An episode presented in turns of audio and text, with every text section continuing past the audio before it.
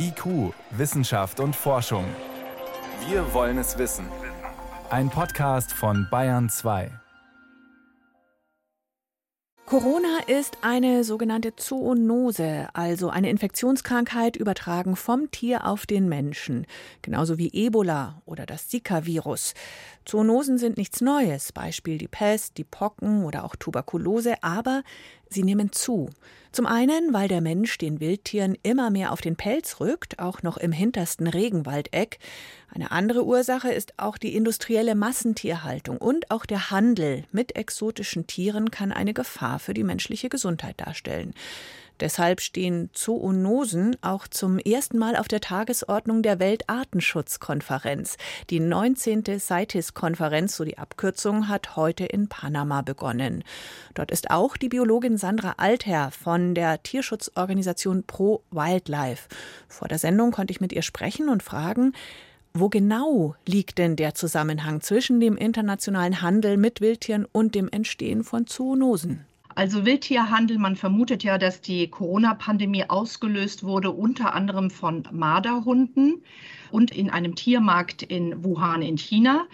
Und die Gefährdung oder das Risiko für solche sogenannten Spillovers, also diese Übertragung vom Tier auf den Menschen, die steigt durch die schlimmen Bedingungen, unter denen der Wildtierhandel großteils stattfindet.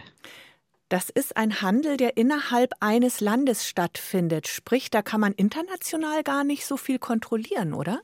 In diesem Fall hätte das Washingtoner Artenschutzübereinkommen CITES gar nichts regeln können, weil es tatsächlich auf einem lokalen Tiermarkt stattgefunden hat. Aber es findet ja auch ganz, ganz viel internationaler Tierhandel statt. Wir importieren in Europa massenhaft exotische Haustiere und wir importieren auch Tierprodukte, Wildtierprodukte und das Risiko steigt mit der Menge dieser Produkte, die im Handel sind und mit den Wegen. Also sprich, kommt das Produkt aus einem letzten Winkel aus dem Regenwald, dann steigt das Risiko nochmal. Was wäre denn ein typischer, ich sag mal, Verdachtskandidat bei exotischen Tieren, der eine fremde Erkrankung, Erreger zu uns bringen könnte? Es gibt Studien, die zeigen, dass zum Beispiel Affen, bestimmte Nager und Fledermäuse zu den größten Risikogruppen gehören. Es gibt aber auch Studien, die zeigen, dass selbst Tierarten, wo man sagt, das Risiko ist jetzt generell eher kleiner, das ist dann eine statistische Frage. Wenn man die sehr, sehr oft handelt, dann steigt auch das Risiko in diesen Gruppen.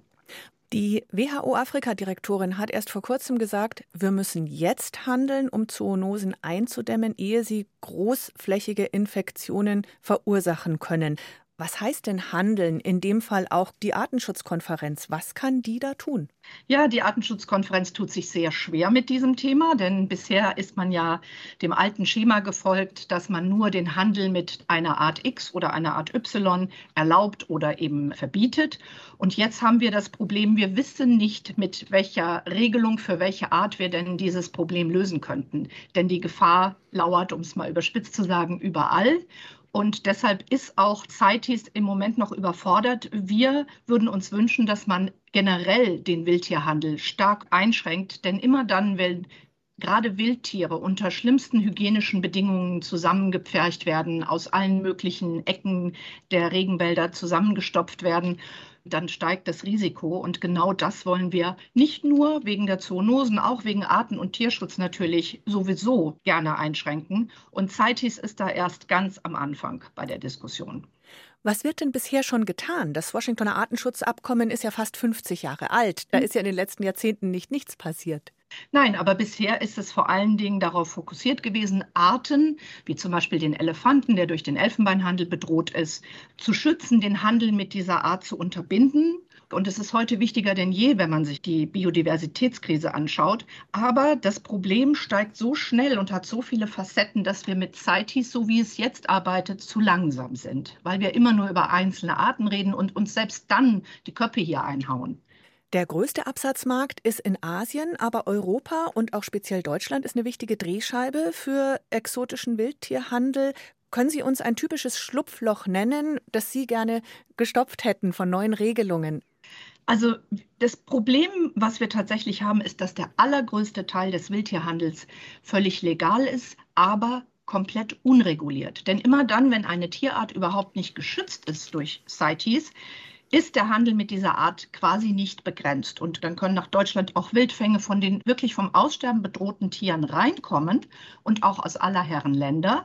Und wir haben aber zum Beispiel auch eine Grauzone zwischen legalem und illegalem Handel.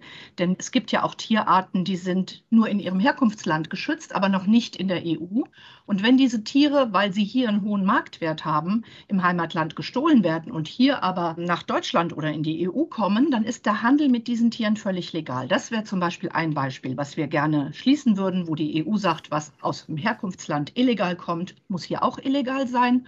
Und wir wollen auch den Ansatz, dass wir sagen, wir müssen präventiv handeln und nicht immer nur in Reaktion. Der Wildtierhandel muss generell stark eingeschränkt werden. Das heißt, wer müsste was konkret jetzt tun? CITES wird jetzt 50 Jahre alt im nächsten März. Wir würden uns wünschen, dass man eine Umkehr der Beweislast bekommen würde. Im Moment muss die Artenschutzseite für jede Art mühsam Beweise zusammentragen, warum diese Art Schutz braucht.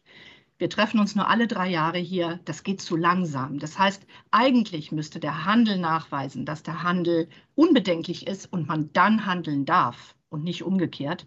Und die Forderungen an die EU und an Deutschland natürlich als EU-Mitglied sind, ein Importverbot für Wildtiere. Was hier gehandelt werden darf, muss aus hiesiger Zucht kommen und darf nicht dazu beitragen, dass Wildtiere aus aller Herren Länder hierher kommen. Und wir wissen die Vorgeschichte dieser Tiere nicht einmal. Da werden viele Zertifikate auch gefälscht, wenn es heißt, kommt aus Gefangenschaftshaltung, ist mhm. nachgezüchtet.